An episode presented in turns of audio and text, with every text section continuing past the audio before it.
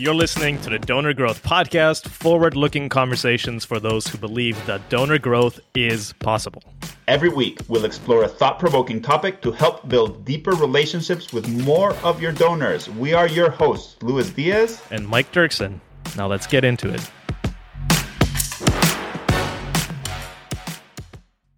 Hello, everybody. Welcome to the Donor Growth Podcast, where every week Mike Duerksen and little old me, Louis Diez, get together to talk about how to build more relationships, but also deeper relationships with your donors. It's something we feel super passionate about, and we want to share some of that passion with you and maybe some of the things we've discovered along the way. And I think that along the way is exactly what we're going to talk about today, Mike, which is we both have a fair amount of experience, you know, decade, decade plus um, experience as fundraisers. And you were thinking, what would I have done differently? Right. And that's a little bit of what we're going to explore today. I hope people who listen to this can, you know, uh, can relate to to to this. It, you know it's not about regrets but about well the world has changed. You know what would i do if i were starting today? Is that more or less it yeah Mike? exactly. And i want to be clear i don't i don't believe in having regrets. I mean all of us have at, at certain points in our life we have regrets. But but i don't it's so many it, it's not typical of me to sort of dwell in the past and look back and like oh i wish I, w- I would have done this and that and that. I think what's more important is the next step that you make and and sort of how you move forward and what you've learned but I think it'd be helpful to just look back and be like, hey, you know what? A lot has changed. A lot has changed in the last three to four years in itself. Um, My goodness, it's crazy. And a lot has changed for us personally as well. Like both, yeah, like Louis and I, we have over a decade of doing this this sort of work. But I would wager, from what I know about you, um, and obviously knowing myself, that that for us, like a ton of growth has happened in the last two to three years alone um, based on what hmm. we've done. I think for a lot of yep. people, really, you know, from what I've been seeing. But yes, have you, Mike? Have you read like those reports where donors are saying that they're reevaluating the value of their time and that that's impacting mm. major gift visits? I mean, it just it's. I know everybody wants to go back to normal, but some things seem to have fundamentally shifted. Are you seeing that too? Yes, and in fact, I am still a semi-practicing major gifts fundraiser for a cause I care about, and um, just just in talking to people, that's certainly true. A lot harder to get meetings. Yeah, um, people are a lot more um, judicious of how they're going to spend their time and who they're going to spend it with. So I heard of, of a very famous arts fundraiser and CEO, and um, he was very proud of the fact that people said of him, you know, if you get a call from Ren, it's a collect call. So if you get a call from Mike, be careful because he's still practicing and it might be a collect call. Um, yeah, I was I was talking to a retired Major Gifts fundraiser who who'd done this for over 30 years. And he said, wow. you know, people would always joke like if I call like, "Oh, you better get your wallet out." Um, it's like but they still loved meeting um, so after a while, I just let that roll off my back, and and I took it as a compliment, you know, because you didn't have to take the meeting. You didn't like. yeah, exactly. Meeting, so. Um, yeah. yeah. but you know, it's like in the last years, and I, I hear more and more stories about um, donors kind of being so much more to the point. And just let me know what you need and then just sending the check in. A little bit like we saw during the pandemic but that has changed. And within the context of that changed probably mike if you were starting your career again yeah. you would do things differently. Um, what's the first thing you would do? Like what's the top thing you would do differently if you were starting your career? The top thing i would do differently is to spend more time getting insights directly from donors specifically getting insights directly from donors uh, at the cause um, that I was that I was working at. So you know, there's the there's the latest Giving USA report. There's the latest, you know, this CRM put out a report on how donors are have changed during the pandemic. There's all these different sort of reports that we can download. We all rush to them. We read them. We're like, oh no, it looks like individual giving is down this much. And while major donors took a backseat during the first half of COVID, they're back. Um, it, and we all read these reports and try to get some insight out of it when right in front of us we have donors who could give us data about our donors, not about like an aggregate yep. Sort of results from donors across the country or across North America or the world. And so, so, so, so, I would spend less time worrying about those sorts of reports, less time about worrying about any of that. Use more time calling donors, talking to donors, asking them the same set of 10 to 15 questions, logging those answers, um, and trying to pull out themes and trying to pull out insights that I could then use to make a hypothesis of what might and might not work, then test it, then go back to donors I, I would do that whole thing right from the get go, and it took me years to start doing that. Yeah. So, uh, you know, I relate to this a lot. You know, think of the that young, whatever the title is, coordinator that you were, that maybe some of the folks who are listening are today. That is definitely something that's not kind of part of the culture in most nonprofits. Like, you know, study your donors mm-hmm. and then aggregate that into some type of report that you push you know you kind of push around the organization it also helps you build your brand which you're going to talk about um, at least tangentially in a while um, and what i was i was very much in touch with frontline donors because i started my career in uh, you know a, a us higher ed shop that was very much major gift oriented so kind of the annual fund roll was like a mini major gift fundraiser, right? So you were st- you still had portfolio and visits, but I think that was a good thing, you know, because it gave me that exposure. What I was not good at, and I wish I had been smarter about, was kind of what you said, um, having a system for it and just asking similar questions, feeling empowered to do that, and knowing that that had value, and then aggregating that and saying. Uh, you know, leadership, associate dean, VP, whatever. Mm-hmm. Um, this is what we're what this is what we're seeing from from our donors now. Um, they, as I, I've, maybe we've come to realize, I've come to realize over time, leadership often has a skewed view of what the donor base is thinking or feeling. Right. And the reason they have a skewed view, and why I wish I would have done this earlier, is because leadership mm-hmm. will talk to to some donors, uh, which could be their spouse, or it could be their mother-in-law, or it could be a friend who came to an event, or it could be a board member, right? And then those people will say, you know what, at that event, wh- whoever gave that one speech, uh, you know that was really off-putting. Or like or your website i really don't like it. And then leadership comes back to you. Donors are saying that our website is terrible or donors are saying that they don't like to get direct mail. You're like oh okay. Now, if I was armed with the fact that I that I've surveyed and spoken to 50 to 100 donors, then I could go um yeah, some donors might be saying that, but here's what here's what more donors are yeah. saying. Right?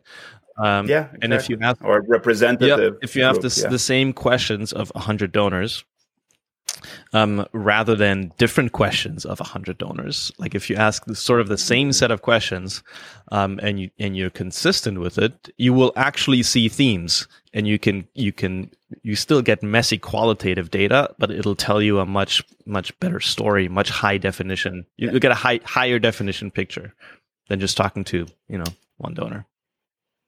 And if you're a young fundraiser and you happen to be running a, a calling operation, either volunteer or student or whatever, um, you're I know that's not a very glamorous role, and maybe organizationally people look down at you. You are sitting on a gold mine of this type of insight. Yeah. So again, if I were starting, um, and I did, you know, a fair amount of calling and outreach in this way too, I would have, I would have made that part of my job, even if nobody told me to do it.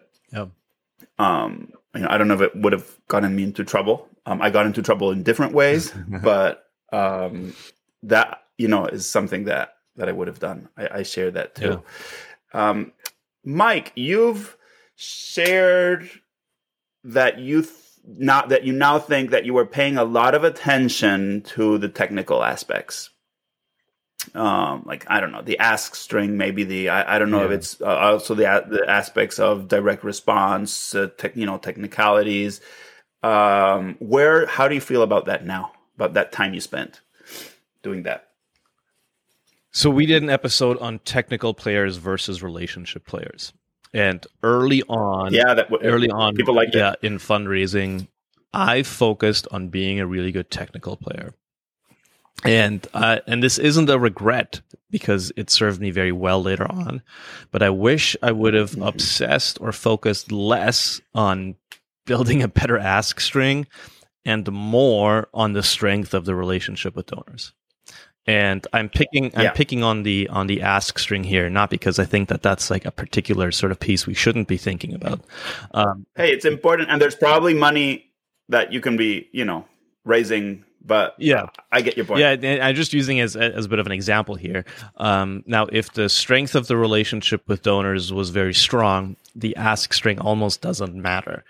Um, there you go. that's um, it, it's just an it's just well, a, it's just an order of importance thing, and so something I learned, Mike, is like I was reading through major gift contact reports, and like so, sometimes the ass would be so crummy, right? Like I'd obsess about the, the, where it was going, the formatting, everything that led up to it, the response device, and then here you have a major gift officer kind of texting a donor saying, "Hey, your gift is due, thank you."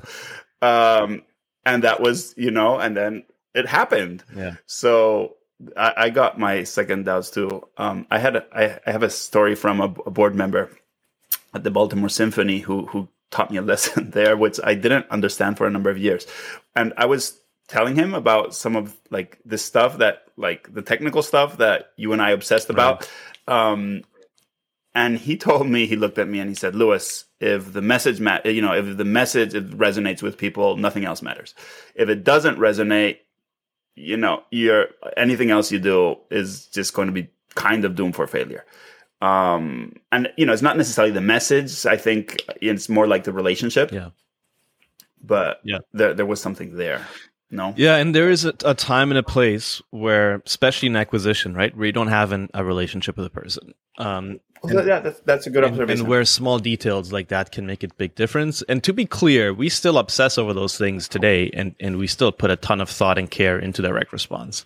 But um, mm-hmm. as the fundraiser, I I wish I would have invested more in the relationship earlier. Um, rather than perfecting the direct response part of the relationship. And and I think direct response can totally be relational. I'm not I, I am not saying that's transactional and something else is because I've also met a lot of major gifts officers who were very transactional and I've gotten yeah. I've gotten gifts in the thousands of dollars that were very transactional. Um, and then gifts into hundreds of dollars that were very meaningful and relational. So I, am not trying to make a distinct distinction there. Um, but I I wish I would have focused on the actual strength of the relationship um, ahead of getting some of the technical details just right. So, and Mike, you've grown so wise over the years. It's um, wonderful to be around this current version of you. But do you? I want to go in the defense of the young Mike Duerksen. Yeah. Do you think this was in part maybe not all your fault, but just based on how they're gonna how nonprofits are structured, where you have like the annual fund direct response yeah. people in one room and the don- people who talk with donors in another yep. room, and you're not really supposed to do it. I would have been stepping out of bounds had I been talking to donors for sure. Um, and mm-hmm. and that actually goes to the next thing that I wish that I would have done differently, which is realize that you're the CEO of you, and Mm-hmm. I want to get into that. That was that's um, huge. I mean, we, we should just spend an episode. Yeah, because you, you you just touched on that too, saying that that you got in trouble at jobs for doing stuff you shouldn't have been doing. Um, but I wish early on in my career I would have realized, um, nobody is going to sort of give you leadership opportunities just like that, and nobody is going to involve you just like that. Like you really are the CEO. Like Mike Duerksen is the CEO of Mike Duerksen, and seeing myself as a contributor in the company, um, and almost de- and almost like demanding of myself to think like the CEO of the company and be like, okay, I need to know how budgeting works. I need to know how major gift giving works. I need to know um, you know, we're prospecting over here and then a major gift officer goes out. But how does that work? And how are we choosing who we're going to approach? And even on the direct response end, uh, while I was doing a lot of the creative and writing, um, somebody else was doing the data. And like, why are we oh, like including super lab donors here or not including them? How are we thinking about this? Um, and then even mm-hmm. talking to the donation entry team, which I rarely talked to because they weren't on my team. But like, I should have been hanging out there and being like, no, I need to read every reply. What did they write? What's on the reply form? Uh, you and I talked about that, right? Um, but just yeah, just like realizing that you are in charge of of your own growth and your own potential, and you are your own company that another organization has hired to help them, even if it's as an employee or as a team member or whatever it is. At the end of the day, you're in charge of you. And now I tell every fundraiser if you're not part of the budgeting process, you know, life's too short to work for an organization that doesn't get that. yeah. Well, and priorities often are expressed through where the dollars go. Like I think you said that. Um, so th- this is what happens when I spend too much time around Mike Duerksen. I start saying the same thing he says. Um, so uh, thanks, and Mike. vice versa. But there's another piece to the to the CEO of you idea, mm-hmm. which is sometimes, uh, and I wish you know I had realized this, but it's not enough to just do great work. People have to know you're doing great work. Uh, so it, you know, it's not just kind of tooting your own horn all the time but there is a way to do it that provides value and it's kind of informational. Um, but where your kind of excellent work doesn't just kind of die you know in your desk or in your department yeah. um, and it can influence other people. So we were just talking about this a second ago. So if you're running a calling operation or if you're in a position to or you you just did a donor survey kind of off the side of your desk that needs to be distributed um, so I guess it's a distribution issue, right? You just said, well, you have to do these things and go, go talk to the donor entry mm-hmm. team and all of that, but maybe you have to take those insights, turn them into something, and kind of shop them around. Um, yeah. Even internally. Yeah.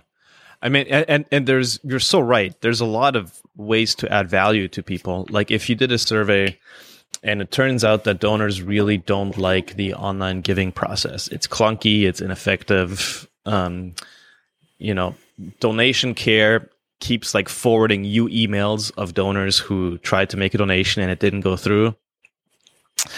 So you've talked to donors and now you can go use that insight, go to donation care, donation entry, whatever, and have a chat with them about how an improved website process might make their work easier. right? Now using those insights, you're framing it as, hey, I did these insights this is what our donors are saying. Um, if we're improving the process, let's improve it for you as well.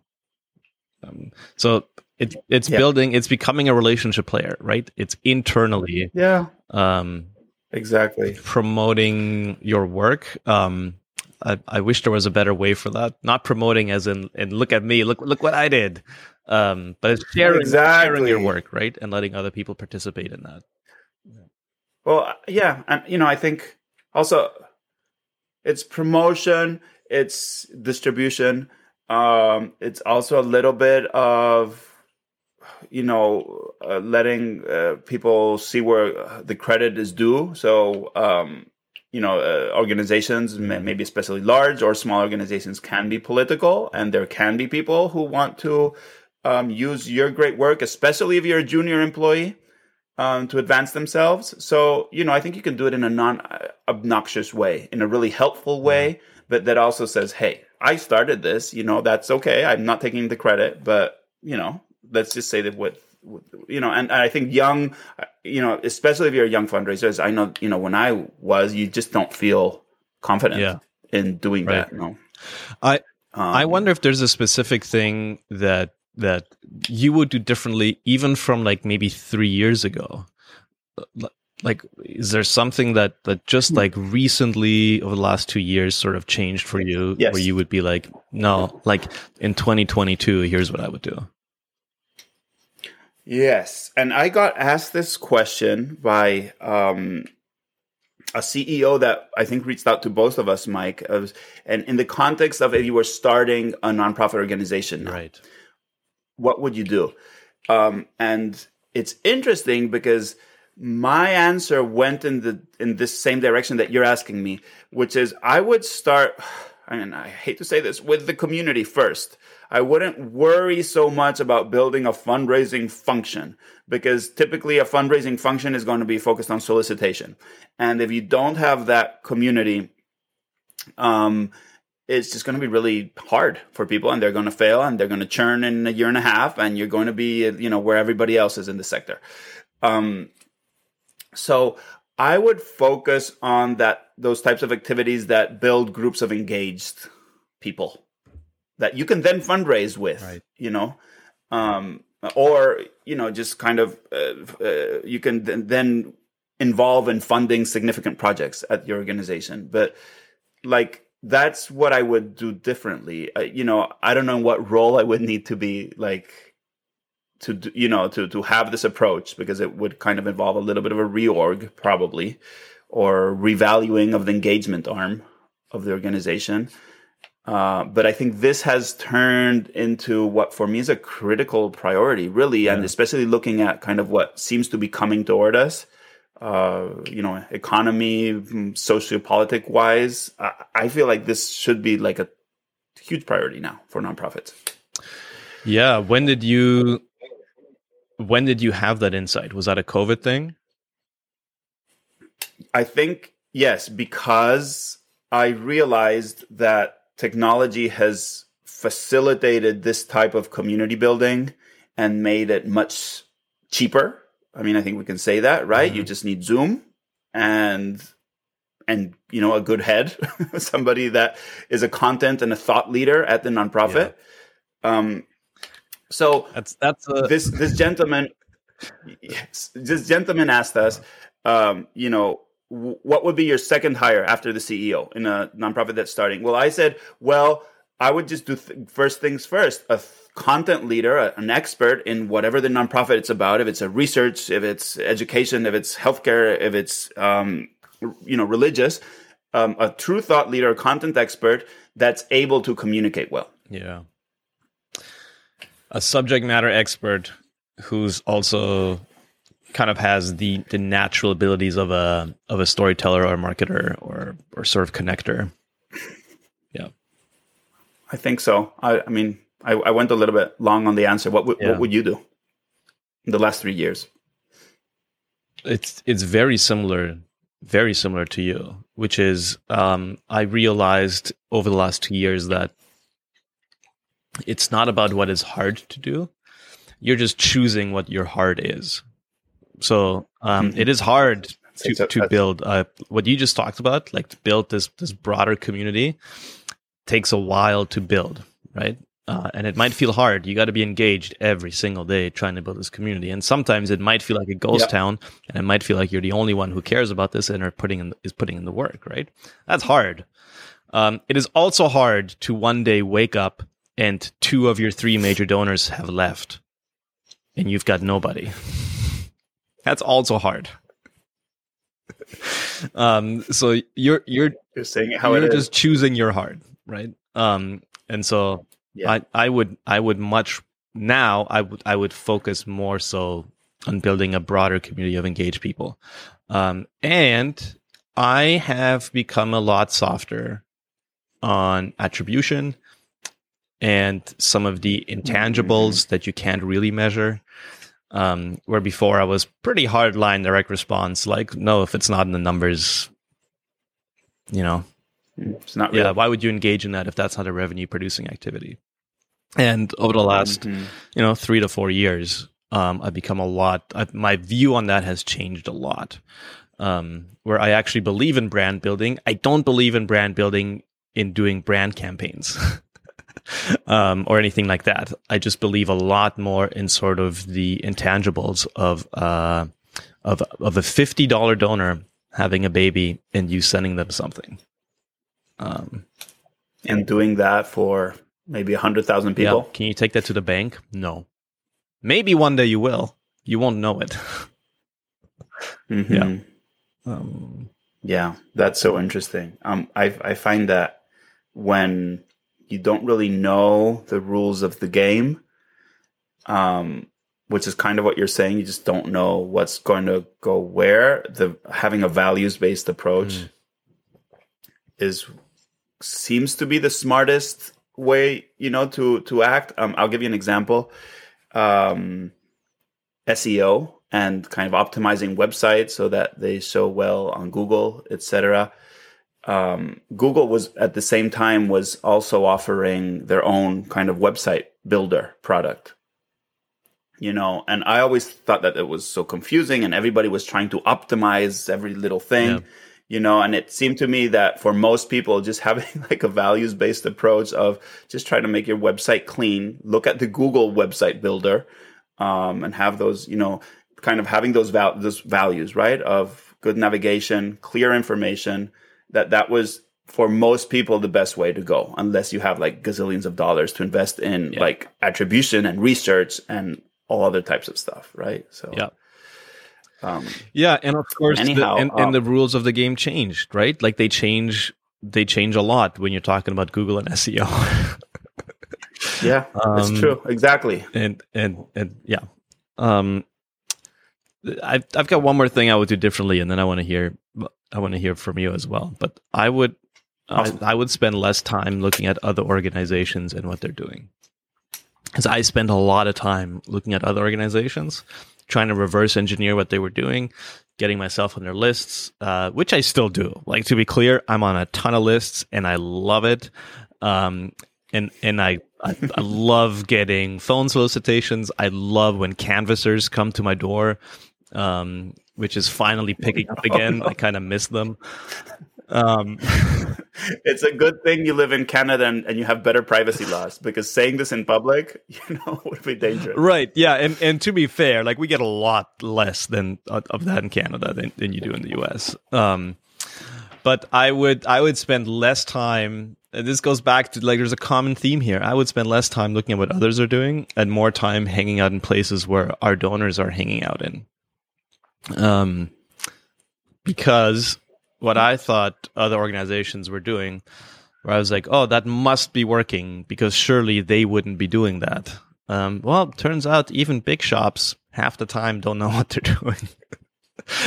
You've learned that over time, right? And the way decisions get made is just people in a room, and you know they.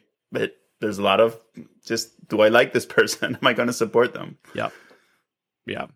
Um, uh, how about you? We've got um, we've got room for a few more insights. Is there anything else that um, maybe I'll frame it a different way to end it off here? If there's like a very young Louis Diez who is starting in fundraising today, and they're coming to you, um, what what what what sort of That's, what sort of pitfalls would would would you advise them to sort of avoid? That's a really dangerous question, Mike, because quite honestly, I'm not even sure I'd tell them that a nonprofit is the only path that they have to make an impact, you know. So it, I'm assuming that this is a person like I was that wants to uh, make a difference. Um, yeah, I, I, and also make a I living. so agree with you, you know, and support a family. Yeah. Um, right now, and you know it kind of goes back to that same advice that um, I gave to the CEO is I would start with the community. You don't need a nonprofit, you know, really to build it. So if you can't find one where this is acceptable or you know something they want to invest in, um, you technically could do it. Uh, you know, uh, but I mean, I, I, think that would be my, my main piece of advice, which is obviously you need to make a living. So um, try to find a organization where this type of work is valued. Um, something else I discovered over the years is that the relationship with your boss is pretty critical to how happy you're going to be. Um, so pay a lot of attention to that. Try to meet them in maybe informational interviews, like kind of a non, you know, non a process where there's no pressure, but try to meet the real people um, beforehand. Um, and then don't feel like you have to wait for permission to start doing these things or to start uh, you we, you call it brand building you know it's also it can be as simple as you're discovering interesting stuff you're talking with interesting people and you want to share that both internally and maybe externally if you know you feel up to it like don't wait for permission um, I think that would be it in a nutshell. I'm not sure it's great advice, Mike. Yeah, don't wait for permission. I mean, you you give yourself the permission to show up, right? Um, that goes back to you being the CEO of you. Um, I yeah. I totally agree with you. By the way, that I that that being in a nonprofit is not the only way to have an impact. Um, it's it's no longer, in my view, sort of the obvious choice for people who are who are minded toward making whatever, making a significant and meaningful sort of contribution in the world. Um, that doesn't have to happen through a nonprofit. And in fact, I would warn people that a lot of nonprofits are highly dysfunctional, and and that that there's um, that, that exists everywhere. Um, but but they're they're sometimes the incentives are different um, depending on what kind of whether you're a nonprofit, for-profit, association, whatever. Um, the structures breed more dysfunctionality in certain kinds of nonprofits. And we can get, sometimes we can get into organizational design and organizational structure and how that impacts fundraising. Um, yeah. But I mean, for the young fundraiser, Mike, would you agree? Just say, kind of, don't just look at whether you're excited about the job that you're applying to. Look at the broader context. Uh, who's going to be your boss? What the organization yeah. cult- culture is like? Does that match what you think is important? And maybe we both, it looks like advise them. Don't just think of, you know, getting as much money from your donors. Are they investing in yeah. kind of other relationship building pieces because that's just going to set you up for success. Especially if this is the first job, mentorship is huge. So e- oh, even less so, what kind of cause am I go- going to go work for? Obviously, you have to have some sort of interest in the cause. But like, who's going to be my boss? Um, who are the who, who are the people I'm going to get to be exposed to through this job? Right? Um, there's something called the proximity principle, which is um, you you want to get close to the kind of person you eventually want to be or the kind of job you eventually want to have. Um, and just by being close or in that orbit, you're automatically more likely to sort of um, be on that path because you're going to learn from them, you're going to be exposed to them, you're going to get to talk to them sometimes. Um, if you show value, like you can really sort of fast track um, that's sort of a career path if you want it.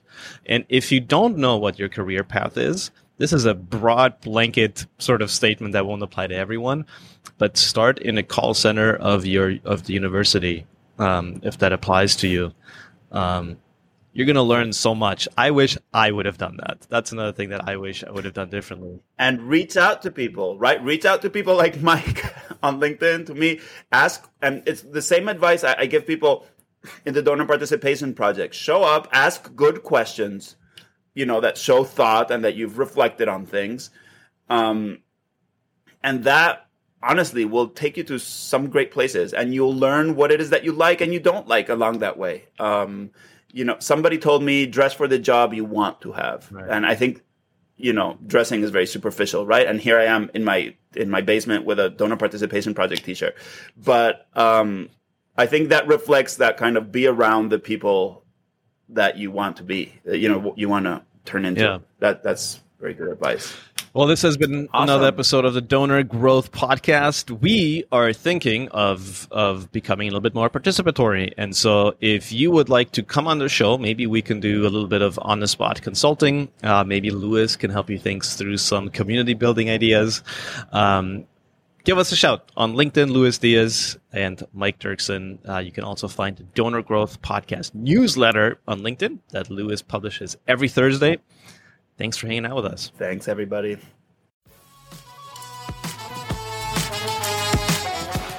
Thank you for listening to the Donor Growth Podcast, brought to you by the Donor Participation Project and BuildGood.com. If you found today's episode helpful, please help us by sharing it with a friend, posting about it on LinkedIn, or giving it a rating and a review on Apple Podcasts, Spotify, or wherever you listen to podcasts. We'll be back next week, but in the meantime, remember that donor growth is possible.